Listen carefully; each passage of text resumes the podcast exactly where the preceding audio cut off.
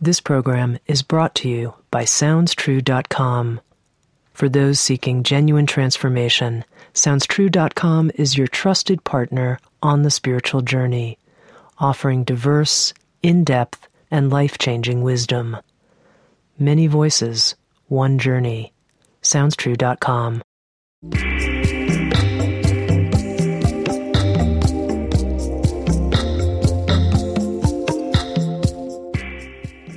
You're listening to Insights at the Edge. Today I speak with William Bengston. William is a professor of sociology at St. Joseph's College, New York. In addition to numerous publications and conference presentations, he has been a pioneer in the clinical research of energy medicine. He's the author of the Sounds True audio learning program, Hands on Healing, a training course in the energy cure, where he explores his research and demonstrates the techniques he's refined to produce full cures of cancer in experimental mice. In this episode, William and I spoke about his work and the amazing results he's documented, the image cycling technique, which lies at the heart of his energy healing approach, and his concept of resonant bonding, or the ways in which organisms connect or entangle with one another. Here's my very far reaching and intriguing conversation with William Bengston. Bill, one man's quest to unravel the mystery of hands on healing. Tell us a little bit about your quest when it started, when you became interested in hands on healing. I became interested in hands on healing coming from the vantage point of a skeptic. And to this day, I remain a skeptic. And by a skeptic, I mean I'm someone who doesn't know the answer and I don't have any strong belief system one way or the other. So I've met, for example, people who believe strongly in the legitimacy of a particular hands on technique. I've met people who strongly disbelieve in the legitimacy of a particular hands on technique. And I wouldn't say I fall into either camp. I'm rather data driven. And so I consider my best position uh, from a personal point of view to be one of open minded skepticism. Okay. Uh, I think that the word skeptic has been misused uh, very much. So, I, for example, I've spoken at skeptical societies, and it turns out they're not skeptics at all, they're believers. They believe in the illegitimacy of whatever they're debunking. Yeah. And that to me is a is a believer. I'm I'm not a believer one way or the other uh, because I don't know enough, frankly. Okay, but yet you're teaching people how to do hands on healing. So there, you must have some conviction in what you're doing. I have a tremendous amount of conviction in what I'm doing, but what happens is I'm constantly surprised at what happens when I do what I do. And so I really default to the position of this is an experience, it's an interesting journey, and I'm interested in what other people can do with what I've seemed to have discovered or stumbled upon. And the explicit answer to your question is that many, many years ago, uh, I ran in by happenstance to a untaught gentleman who found out quite spontaneously that he was what he called a psychic. And I started, I was a skeptic back then too, and this is in the early 1970s. And I started to give him objects to read, and I would design studies and double blind studies, and I couldn't make his effect go away. Can you give me an example of one of the studies you designed early on to test this? Person? Sure. In one particular study, he was doing psychometry and he was doing physical diagnoses of what people's ailments were. And in anecdotal experience, he seemed to be remarkably, remarkably accurate. And I wanted to take this into a very controlled setting. So what I did is I got a friend of mine who worked in a hospital to get a friend of his who was an admitting nurse to get patients as they were coming into a hospital to sign a blank index card. And the index card, they consented to do this. They they just said, "Can we play with this?" Uh, the blank index card was put into an opaque envelope, which was put into a, was put into another opaque envelope. I then went and picked up the opaque envelopes, having no idea even the gender of the person. I would hand it to my friend who I was investigating. He would do a physical diagnosis and then mm, we're skirting a little bit here, but we would then check the diagnosis of the medical community um, and compare it to his diagnosis. Uh, so we did eight of those. On one particular case, I thought that I had found him to make a mistake, but it turns out he had been, there was a medical diagnostic mistake. This guy was really on the money. So all he had to go on was the name of the person? He had no name, he had nothing. He was handed an opaque envelope, and there was no chance. What was written on the index card? A name. Right. So the But name was he the couldn't see it, but the name was there. The name was there. Right, So that person had signed a blank index card, Wow. which was placed inside, which was placed inside. There would be no possibility of giving a sensory cue. I didn't know the answer. And we wouldn't know the answer for about a month later. After he had finished his reading, we would go back and check it against the medical records to see if there was a match. Okay, so you're a skeptic, but what did you make of this? How oh, did it's you interpret stuff. It, it, I interpreted it as I want to keep going. Okay. his readings turned into healings quite spontaneously as he was doing, I guess, intuitive diagnoses of the physical conditions of people. He was also then starting quite spontaneously and without any teacher or experience uh, to get these symptoms on himself. And people were alleging through anecdote that when they he was getting the symptoms on himself, it was leaving them. Okay. So I mean he like would work on someone who let's say had back pain, he would get the back pain and the He person wasn't working on them; he was doing a reading. Oh, he was And just so ju- just it- in the diagnostic process. I hand you, I hand him my watch. okay. he says, "Oh, you've got I'm I'm feeling this this and this." And I I'm then reporting, "Wow, it just left me." So let's say I have a migraine headache. I Right. hand him my watch, he gets the headache. I don't tell him I have a headache. I'm not even in the same room. Yeah. And I would report then when he got it, it would leave me. He thought that was crazy. I thought that was crazy. Yeah. So we it- it- the interesting part was I was investigating someone who was also skeptical. Uh-huh. And he was open to me because I'm kind of relentless after data. And so I wa- set about doing study after study after study. It turns out that when he was telling me a story about one of these uh, diagnoses, I too was in physical pain. I used to have a bad back. And so I said to him quite spontaneously as we were sitting in the kitchen, Would you put your hands on my back? Uh, I had given up a swimming scholarship. I had a chronic lower back pain. I had been in pain for five years or so. Um, nothing more than other people with chronic lower back pain. You know, it's nothing critical. Annoying. And so I said to him, Well, you're doing this. Can you put your hands on my back? And he said, Then what? I said, I don't know, make it better. My back became Novocaine.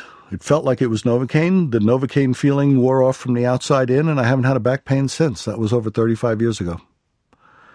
I became very interested. He was shaken up by that uh, because he was a person without a teacher, without a school of thought, without a grounding in anything, and this was happening to him. And then we started to watch, he and I, as he put his hands on patient after patient after patient. I don't know if you call it a patient, volunteers. And we watched what happens. And on some things, he was able to effect very immediate and drastic changes. On other things, he wasn't. And I became fascinated by the patterns. What were you able to discover about those patterns? Why did some people heal and other people didn't? I don't know, and I still don't know to this day why some people heal. There certainly is variance in the rate with which people do get better. If if you could somehow put together as a thought experiment hundred people who have a particular condition, and and of course you can't do this in the real world, but let's assume I've done it with mice. But in the case of people, let's say hundred people have a, a condition X. There's going to be a range of speed with which they respond or don't respond to healing. And that's, uh, to me, still uh, a great unknown. If I were to guess, it tends to be the longer the person has had the condition, the harder it is, or the longer it takes to fix. That would be one speculation. The person's mental attitude mattered. If they were a believer in this healing stuff, it tended to take longer to heal than if they were a skeptic. Hmm, that's kind of counterintuitive.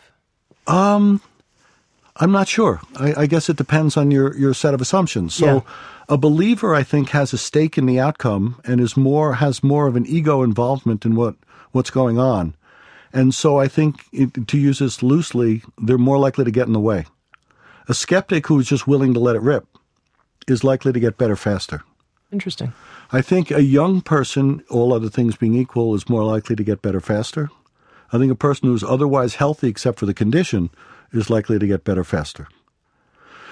we found he couldn't do certain things. He couldn't affect certain things at all. And the, the standing joke that I go around telling is that he couldn't affect a wart. And a wart is supposed to be the easiest thing for a healer to fix. And this guy could treat a wart all day and all night, and nothing would happen. Benign tumors were very, very difficult for him. Malignant tumors were easy, uh, but benign tumors were very difficult. So, okay, let's let's pause there because you you gave a speculative observation about perhaps why someone who is a skeptic might heal faster than a believer. Just give me a, a, a possibility of how could he heal people of malignant tumors but not a wart? How does that make any sense? It doesn't, and and so it doesn't make any sense to me because I don't understand how all this stuff works. And so I don't know enough to say that a wart doesn't make sense and a malignant tumor does. That would imply that I had some sort of theoretical position that I had, I could make predictions. And I'm perfectly open uh, saying that in the over 30 years of research that I've done, I went the first 20 without getting a single hypothesis right. And that implies, of course, by extension, that I really don't understand this stuff at all. Even if I can produce it and even if I can understand the correlates to it, I don't understand really all the things that are going on. Do you have any hypotheses in your work? Oh, I have some now that are actually working and under laboratory conditions. So could you tell me what those are? Well, I took the observation that malignant tumors are a lot easier to fix, certainly, than a wart. Um, and I took it, that into the lab and I started doing experiments with uh, mice. And I've done at this point 10 experiments on laboratory mice in five different labs and two medical schools. And so I've done hundreds and hundreds of mice at this point, and I can make certain kinds of hypotheses. One of the early, in my first experiment, we certainly didn't know what was going to happen. And it turns out I used I was the stand in healer for the first experiment. It was done at City University of New York. And I took a cage of mice, uh, which had 100% fatality in 14 to 27 days, and I treated them using techniques of healing uh, that he and I worked out. And uh, the mice got better. Uh, they not only got better, they lived their full lifespan, and they were immune to future injections. That's very interesting. That's a that's a pattern that has sustained itself. So in a in a mouse model, and actually by now several mouse models, we have cures uh, where there has never been a cure before. Full lifespan cure, immune for life, uh, et cetera, et cetera. This is very interesting to me. Mm. Uh, but among the anomalies in all of this work is that the control mice, the mice that were not actually treated by me, under certain conditions, they would remit too. Mm. And that really bothered me. So, in order to get mice to die, we had to send them to another city. If they were in the same building and anyone who knew the healing techniques came into contact with them, even for a few moments, they would all remit. That was very, very puzzling.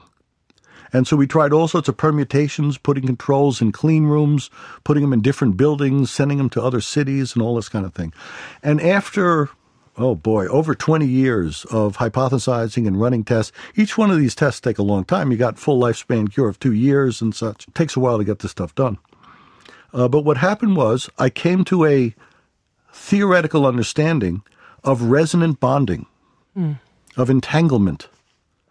And the classical experimental design, which everybody who's trained in science goes under, is that you take a group of volunteers, mice, people, whatever it might be, and you randomly split them up into two groups. You do one thing to one group of subjects, you do nothing to the other. The thing, the group you do nothing to is a control, and the group you do something to is the experimental group. And the difference between the two is the treatment effect. My problem was I didn't have technically a treatment effect because the group that all the mice were getting cured in a mouse model that should have 100% death. And it turns out, I think, that somehow, and I don't know the mechanism yet, but somehow the mice in my experiments become bonded to each other. So that a treatment of one mouse becomes a treatment to all mice. So this makes sense to me. I mean, I understand at least the concept of resonant bonding when you start with one group because they've already built a bond. So even if you ship them to another city, there would still be some kind of energetic connection there. But couldn't you have a control test of a completely different group of mice that had never bonded, but you injected with the same illness, and then you're working on one group?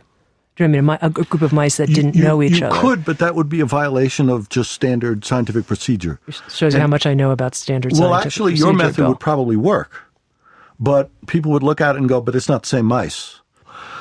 But it would probably work. Now, the reason that I could make a conclusion about resonant bonding is because the mice models, mice, mouse models, the models of mice that I used had 100% This could be death. a real tongue twister if That's we right, took it down right, that yeah. road. Yeah, okay. uh, it, it has 100% death. And so I know what should have happened. right. The mice should have died. In one mouse model, they all should have died by day 27. In another mouse model, they should have died by approximately day 50. And by, by day, I mean days after injection of the cancer. And thousands and thousands and thousands of studies are done on these mice. There's nothing exotic about what I have. And the kinds of mouse models that I use, no mouse has ever had a remission. And I was getting all of them remitting. I'm slightly simplifying the data, but in, in essence, all of the mice were remitting. And so the question was, what's wrong? And we were giving them double the lethal dosages. We were giving them double injections. We tried any way we could to kill these mice. And five different labs and two medical schools whose day job is to do this could not kill these mice. And so I came to the conclusion, and now I have some pretty good evidence, I think, um, that there is the possibility of bonded groups. And one of the questions I need to work out now is what's the mechanism of the bonding? Is it the similar experience of the mice? Is it the consciousness of the experimenter? And if a bond can be made, can a bond be broken? And so everyone has had an, a subjective experience of the creation of bonds. You felt close to people, places, things. Yeah. And at other times uh, felt not close to the same people, places, and things. And so clearly bonds are fluid. And I think that if we set up the right experimental conditions, we have, well, we have, for example, placebo effects. And what's a placebo effect? A placebo effect is getting an effect in a group with no active agent. And I'm wondering, and I've been working on some placebo problems, that perhaps placebo effects aren't just suggestion. Perhaps placebo effects are actual resonant bonding between two groups. Okay, so this is this is very interesting to me. This idea of one of your hypotheses is that resonant bonding exists, and you want to look more into it. But that doesn't really tell us very much in terms of uh, hypotheses about how a hands-on healing technique works in the first place Absolutely on not. any one mouse. Do you have any hypotheses about that? Uh, I have a strong hypothesis that I'm clueless, uh, but as a follow up to that, I've looked at correlates of healing. So I've looked at surrounding secondary effects. So I'll give you a couple of examples, and I have a bunch. I, I'm interested also in what happens to the healer and what happens to the healee. So I myself have used myself as a guinea pig and spent to date 13 hours having my head examined in an MRI. Okay. I haven't published these data yet. It's interesting. I have a paper about to come out on EEG work where I did a relatively sophisticated EEG analysis, sampling two brains at a distance, sampling 38 leads every 500th of a second to see what happens when these healing techniques are going on, what happens to the person doing the techniques, and what happens to the recipient of the techniques, even though they're spatially separated. And the paper that's going to come out will demonstrate, I think, some really interesting brain effects. Among the things that we discovered was my brain goes to a very specific frequency, harmonizes with itself, harmonizes with itself a third time. So I have intra-brain triple harmonics, and then there's an entanglement with the other brain that matches the frequency. This has never been seen in EEG research. That's interesting. It's interesting, but I don't know if it doesn't really address your question. Does that have anything to do with healing? So it's a secondary physiological correlate, but I don't know for sure whether that is really if I've nailed down the healing effect. Could you explain to me again exactly what's going on inside your brain one more time? That the harmonics that are created. What? What? I don't quite get that. In my brain, when I do a healing technique, Yeah. my brain goes in pulses, not all the time. It's not a toggle on off, but my brain goes in pulses to a particular frequency. Okay. recognizable frequency, and then my brain itself harmonizes with itself with the exact double frequency. That's the part where I got lost. How does, what do you mean your brain Let's say that- harmonizes with itself? Let's say the, the brain is at 7.5 hertz, just to make up a number. Okay. It will also have in the same spot in the brain a 15 hertz. Okay, I'm with you now. And then it will do a 7.5 in addition to that. And all three are harmonizing with themselves. Okay. And then it appears in the recipient's brain. That's interesting. I don't know if it has anything to do with healing, but it's interesting and it goes to the idea of an entanglement. It goes to the possibility of simultaneity, at least. I don't know if one causes the other. Uh, so, so that's that's what I mean by a physiological correlate. If we look at physical space, and we put a random event generator, uh, uh, essentially an electronic coin flipper that flips at 200 times a second, ones and zeros. By the laws of statistics, you know exactly should be half ones, half zeros. If I do a mental technique or a healing technique on the machine itself, nothing happens to the machine. Nothing at all. If I treat a, a cage of mice and the machine is in the room, it goes bluey. That's interesting. We've done studies with geomagnetic probes. That's about to come out in a journal. Um, and that is uh, the same thing. If I do a healing technique on a geomagnetic probe looking for micropulsations, uh, nothing happens. But if I treat a person or a, uh, a mouse and the probe is in the room, the probe goes nutty. Can you help me understand why this might be happening? I'd love to. Well, that's the fun of research. So I, if I knew more, I could even make predictions as to why that should happen. But as I've owned up already, I don't understand how this works. The the mother lode question is what is it? When I left here last night, I was out to dinner with a physicist friend of mine, and we're planning research, hoping to do research on trying to find out what it is. And how do we filter, stop, because unless we know what it is, we can look at all the correlates we want, and it doesn't necessarily isolate what the healing is. We and don't what you know, mean for by example. you mean by it the mechanism of healing. yes. What is the mechanism that What allows the- hands-on healing to be effective? What happens even when healing occurs? Is there any energy in healing? Is it energy or is it information? And so it's very possible, and one of my speculations at this point is that healing is not, this is heretical, I understand. Healing is not the giving of energy, even though we in common parlance talk about energy healing and there are energy healing societies and all those kinds of things.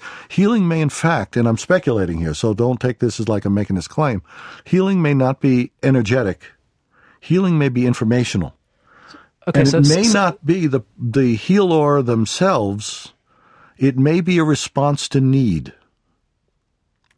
So that a healing attempt on a healthy organism will produce a very different response than a healing attempt on an unhealthy organism. And my suspicion is that the healing comes from the recipient. Okay, so now I'm gonna have to slow you down again. Just bear with me, Bill. I, I want to understand. I don't know I if I too. I don't know if I follow the difference first of all between something very simple, I think, which is what's the difference between energy and information. You said it could be this, it could be that, it could be energy or information. What's the difference? Energy implies a power source which travels over space, diminishing with the square of the distance. So the light in this room diminishes as it moves, but there's an energetic transference of light and photons and all that. Information is giving of inform. I, I don't know. I, I'm not sure how to how to categorize information. Stuff that could be used, but without an informa- without an energy source per se. Okay. So, for example, and again, this is speculative, and I've got a really multi decade history of always being wrong, but a mouse, or let's just say an organism, who has an illness may be missing information. And what the healer may do is not energetically do anything, but rather supply the information that the mouse can use.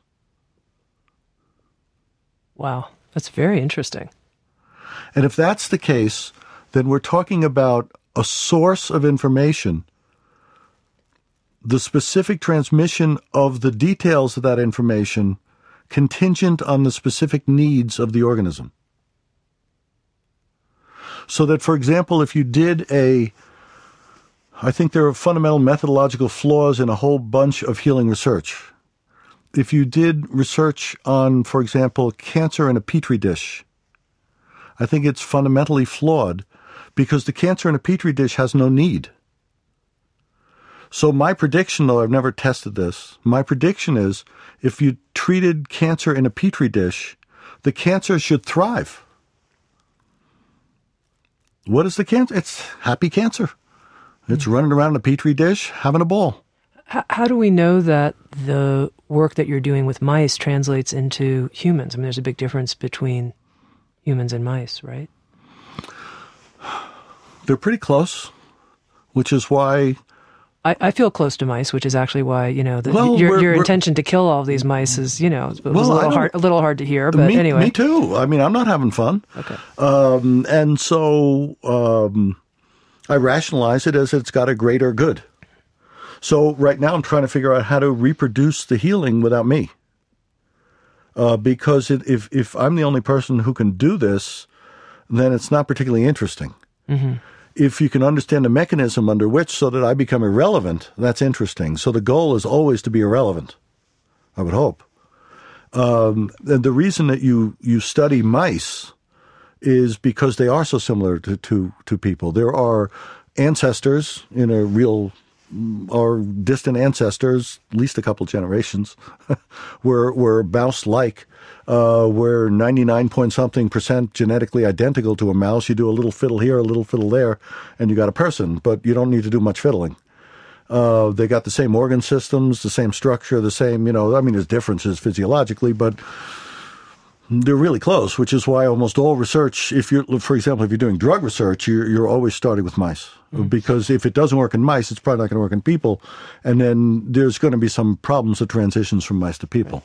Okay, so this is a critical question, and it involves us tracking back a little bit in your personal story. You mentioned that you want to become replaceable and you want what you're doing to be reproducible because that's the only way that it'll really be effective. It's the only way but, it's interesting. Yeah. yeah. But let's track back. Here you met this healer mm-hmm. when you were a relatively young person and you started studying his tremendous abilities that were curious, miraculous to, to you. You couldn't understand them. How did you become a healer? I asked him, same same theme. I asked him how to make himself irrelevant, because otherwise he's just a freak. And through incessant questions on my part on what he was doing, without, of course, being taught and such, having no teacher or school, or we were flabbergasted on a daily basis, what we could do to reproduce what he was doing so it wouldn't be unique. And so the healing techniques which I used on the mice came out of that. And so they're completely faith free, belief free.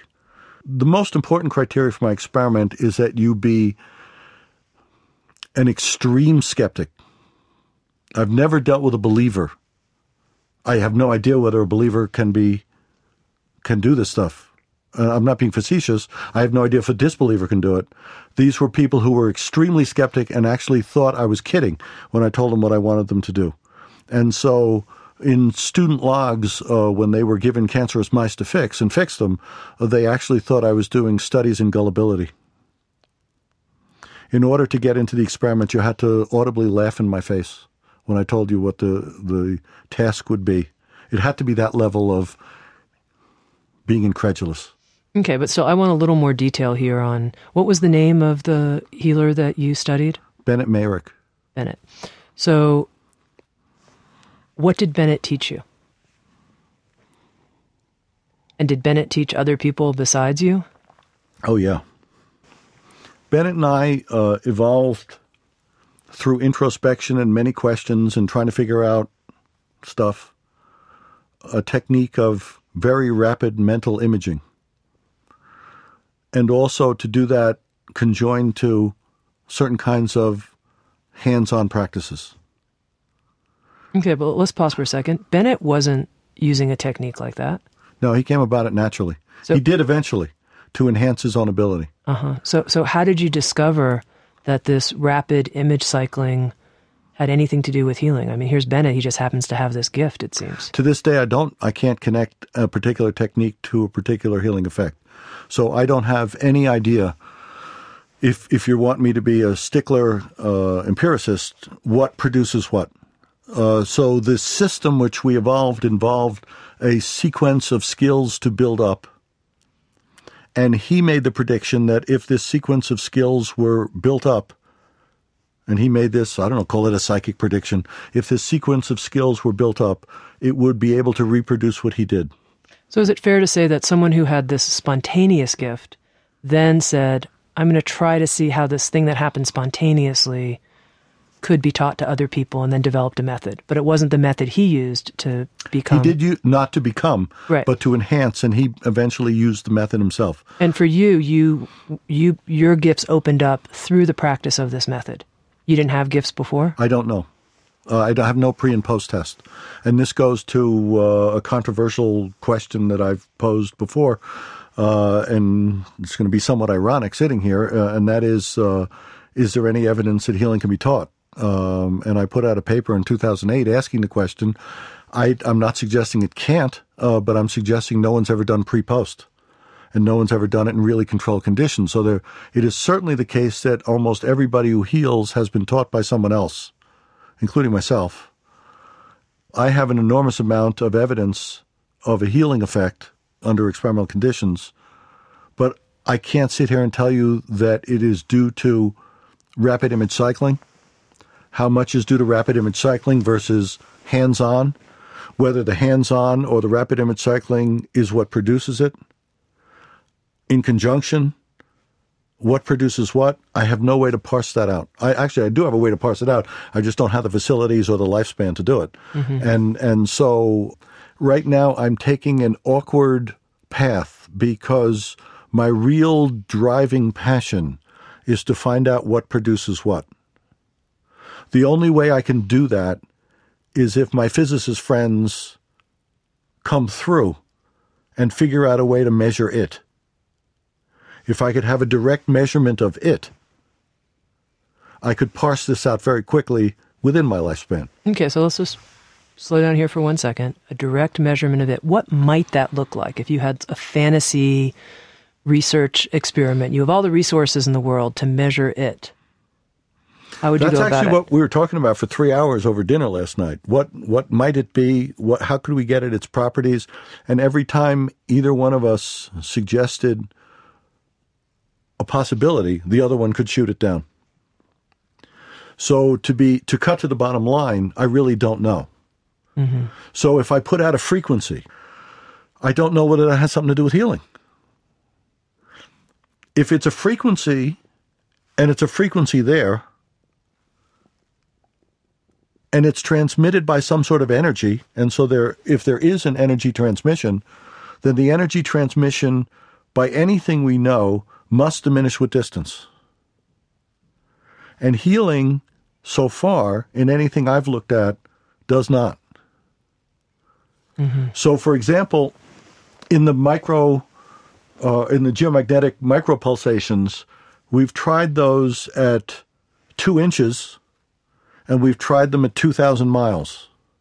You get the same deviation of what, what should happen. It's identical. Everything about it is identical. Superimpose one to the other. What's the difference? I don't know what the difference is. So we get anomalous productions of waves regardless of distance, which implies it's not a conventional energy, or it's certainly not an energy that we can put our finger on, because no matter what you have, it diminishes with distance. So there's a problem. If it's an energy which rides a carrier wave around the planet, there would have to be a way to harmonize with that carrier wave. And then even if you explain it by that mechanism, you would you would predict that the signal would not diminish with distance, but you would have to come up with some mechanism by which consciousness itself would be able to harmonize with the carrier wave. So I haven't solved the problem. I've come up with a mechanism which would predict non-diminishment with distance, but I haven't solved the problem of how does this happen in the first place. And so I've spent quite a bit of time kicking this around. Mm-hmm. And your question, I think, is exactly the right question to ask. And I'm just saying, I'm not smart enough to figure it out yet, nor do I know anyone who knows. Mm-hmm. Um, there's a group I'm associated with very strongly, uh, the Society for Scientific Exploration. If you're interested in research, and I, I can't give you a, a, better group that I'm aware of than the Society for Scientific Exploration. And just for a plug for it, scientificexploration.org. Uh, this is a group of scientists from around the world, about a thousand strong, who are not afraid to look at things that are outside the mainstream. It's an extraordinary group of people with extraordinary interests and extraordinary abilities, and we have kicked this around and kicked this around. They're not just about healing; they're about anomalies and mm-hmm. in whatever field. So we got an uh, doing alternative energy this summer and specializing. Last year, uh, I was the program coordinator. Um, we did it at the University of Virginia. We focused in part on healing, and so there was really intense. We had people from all over the place kicking this around and just talking till midnight. And every time someone comes up with something, it's shot down. And so, certainly myself has not been able to figure it out and and it, it probably will require some conceptual shift that no one's been able to come up with yet, but we don't know what that shift is. Okay, so so meanwhile we're living in this mystery with some hypotheses now that you've been able to identify and float forward. And yet you're teaching a technique, a technique that you and Bennett evolved together called the image cycling technique. So, could you describe that for us? What is the image cycling technique? I know we don't know if it works or not, but you're teaching it because you somehow believe I know it. that I know that people experience very interesting phenomena when they do it. Uh, but whether that is explicitly related to certain kinds of healing, I don't know any more than I can answer you why uh, a malignant growth is easier to fix than a benign growth. Yeah. Now, if you switch healing modalities, I'm told because I'm not an expert in cross healing yeah. stuff. Uh, so so there's a variety of schools of thoughts and approaches and and and and and there are people who laugh at me, for example, when I say I can't do a wart because you know any putz can do it, and there are people who say. Um, well, I can do this, but I can't do that. It doesn't match my experience. It doesn't mean mine's better. That's never actually even occurred to me. It's rather that isn't that an interesting phenomenon mm-hmm. that different kinds of approaches and different kind of methods seem to produce different things. Now maybe we can backtrack through that just the clinical or experimental application to try to figure out what the characteristics are. So wouldn't it be neat if technique A produced a different response in technique B? Clinically, I mean, you know, that's a different question, but experimentally to try to find out what it is and to find out what's happening inside them as they do their technique. So if mm-hmm. you're doing healing modality A and I'm doing healing modality B, are our brains similar? I'd mm-hmm. like to know. I mean, maybe healing has nothing to do with the brain. Mm-hmm. But I'm fairly convinced, in a transitory way, that healing has very little to do with conscious awareness. Mm-hmm. I think that healing is closer to an autonomic response to need. And so I'll give you another experiment. This is really interesting. As long as you don't ask me, what does it mean? I'm in an enclosed MRI, and my hand is stick. My left hand is sticking out of the MRI. So basically, as far as I can, that's as far as I can do. I can just stretch my hand out, and into my hand is dropped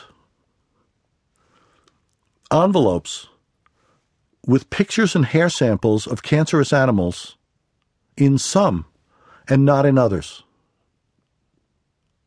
So I'm just sitting in an MRI, and if you've ever been in an MRI, it's ugly, noisy, and all that stuff. Fortunately, I'm not claustrophobic, so that part doesn't bother me, but I'm just lying in there and thump, thump, thump, and it's really ugly, and my hand's sticking out, and uh, uh, they're dropping envelopes in there, and I can obviously feel the envelopes hitting my hand. Now, if something hits your hand, it's going to produce clearly a, response in the brain. It's just the, the tactile awareness, et cetera, et cetera. But I don't know anything. I mean, I, I know nothing. I'm just hanging out. And so I feel the envelope, and then I feel another envelope, and then I feel another, and they're taking pictures of my brain. My brain's very different if there's cancer in there. Mm. That's interesting, whatever that means. Now, Bill, I'm curious, first of all, about the image cycling technique that you and Bennett developed, so I'd love to hear a description of it. But also, so both of these things, I'd like to know as you have used this technique and worked on actual real people, what kinds of results you've gotten. Well, I need to preface that by saying that clinical work, which is where this all started, watching Ben, is very, very frustrating to me because you have condition A and it goes away. You have condition B, it doesn't go away. And there's all sorts of things that seem to have no effect. But you never know why.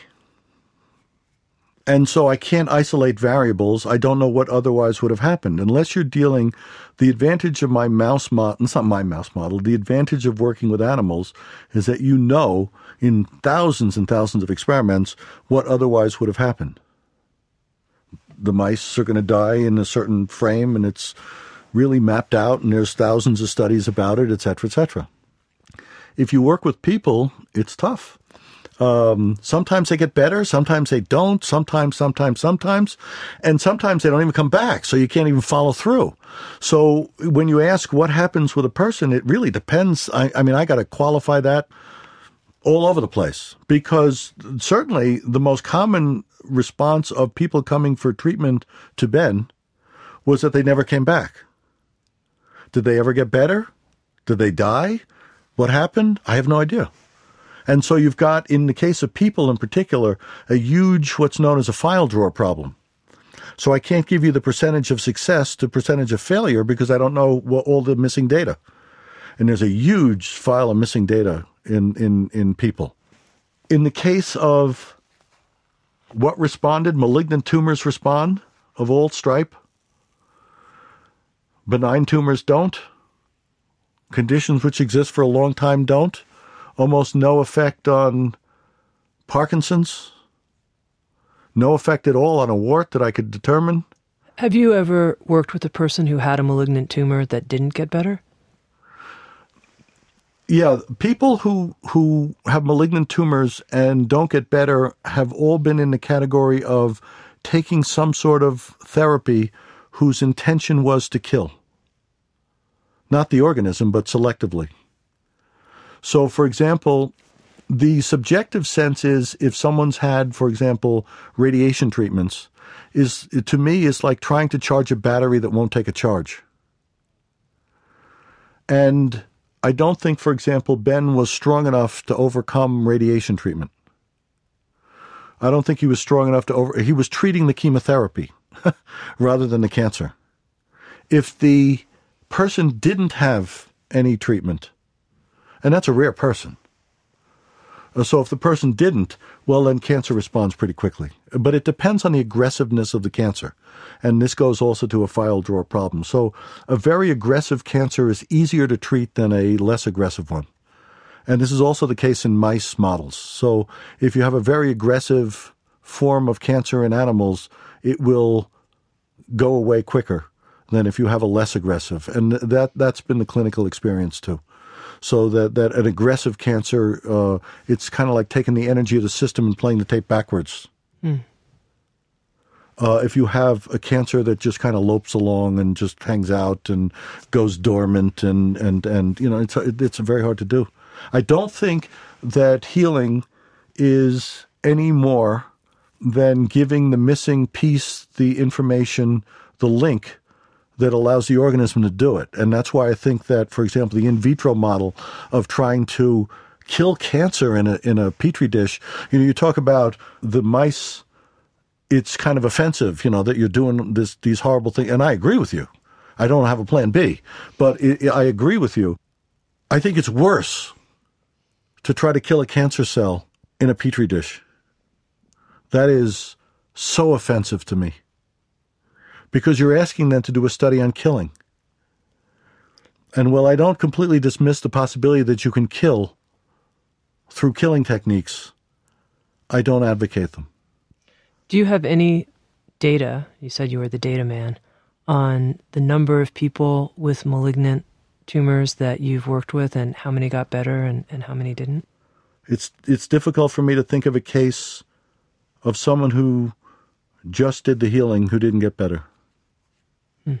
Okay, so now tell me this image cycling technique. Describe it to me, the technique you use and that you teach other people.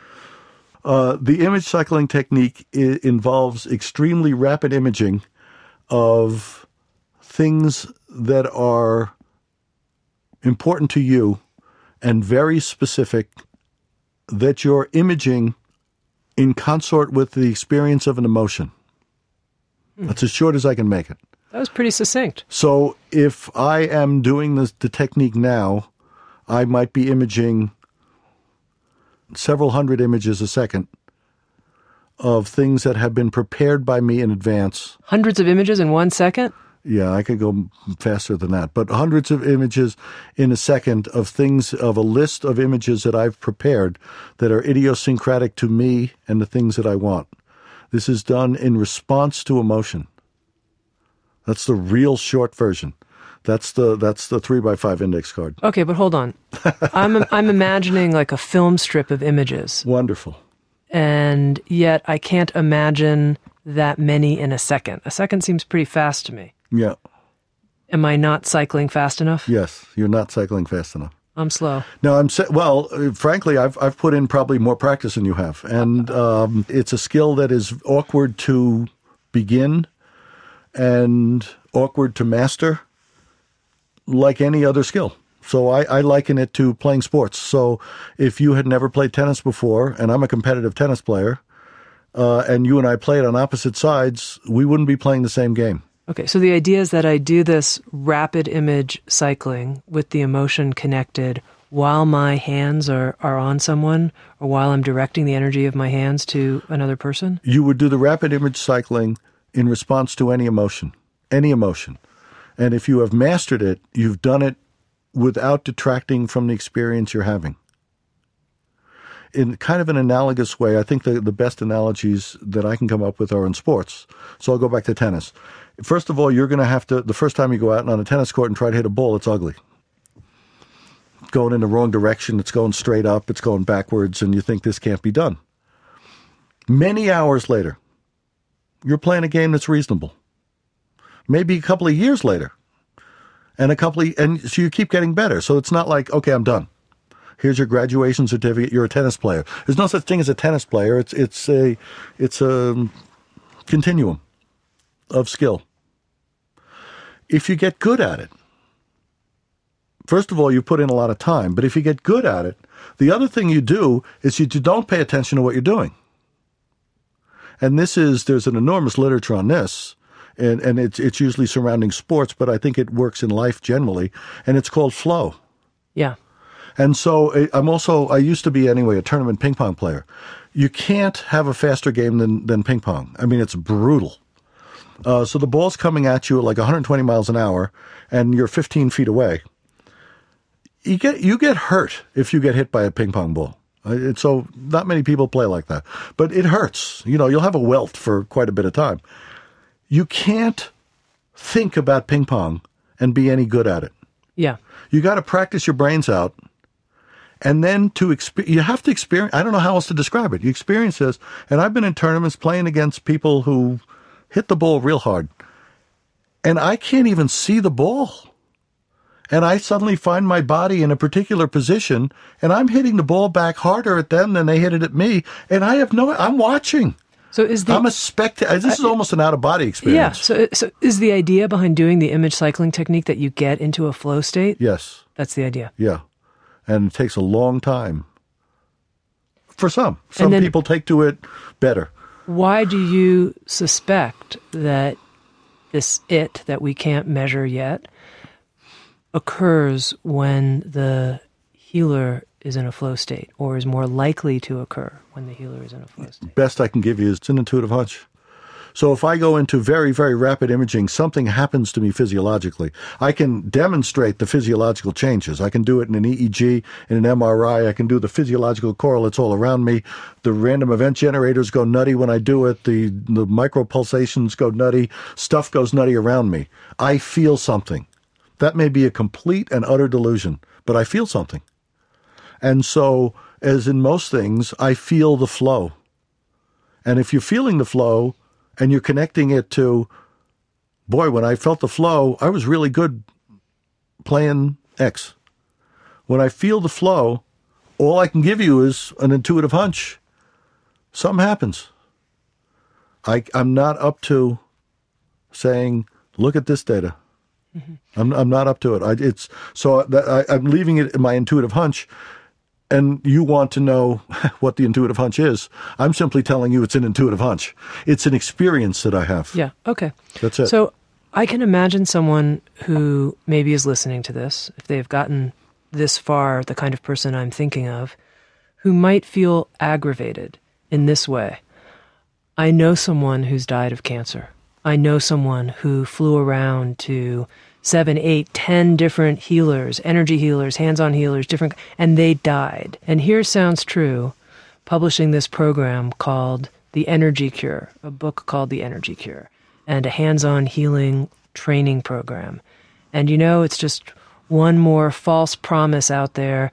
And Bill's been very careful to say he's not making any promises and he's not sure or clear. Absolutely. But you know, my friend died and my, my mother right. died right. and I don't like hearing this. It upsets me. It gives people false hope. Uh, I'm not trying to give people false hope. I'm trying to say that this is an exciting possibility. And the energy cure is a cure in experimental animals in under controlled conditions. And so it is, as far as I'm aware, the only cure that people have come up with under controlled conditions. And there may be others, I just don't know of them. There is slightly misleading, as I say, I don't know if it's energy. And so I'm using that in a common parlance. I can't dispute that it is. I don't know that it is, but I understand the basis of your question. It's it's frustration, and I share the frustration because what I would like to do is make me irrelevant, and by making me irrelevant, I want literally or metaphorically a vaccine to do without me what seems to happen with the animals when I do it. And so I understand the frustration, and it's not, trust me, it's not just cancer.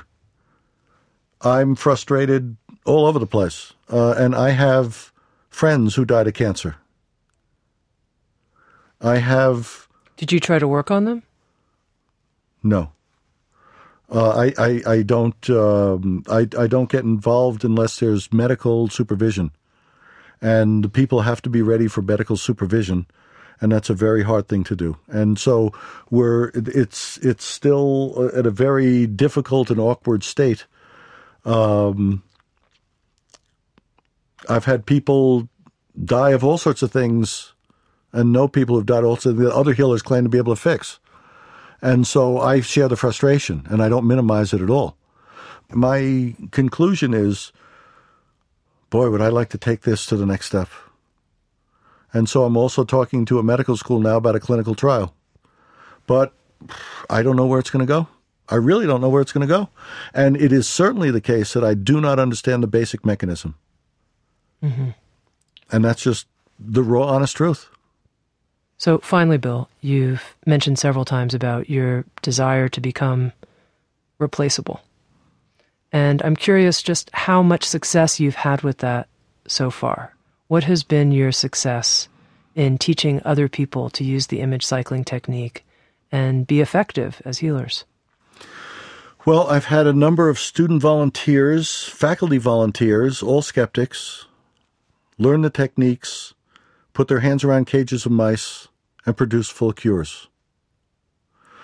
I've had a number of people take workshops in learning the kinds of things that I'm trying to put on the product here and go out and report interesting anecdotes. But I make a distinction between experimental conditions and anecdotes.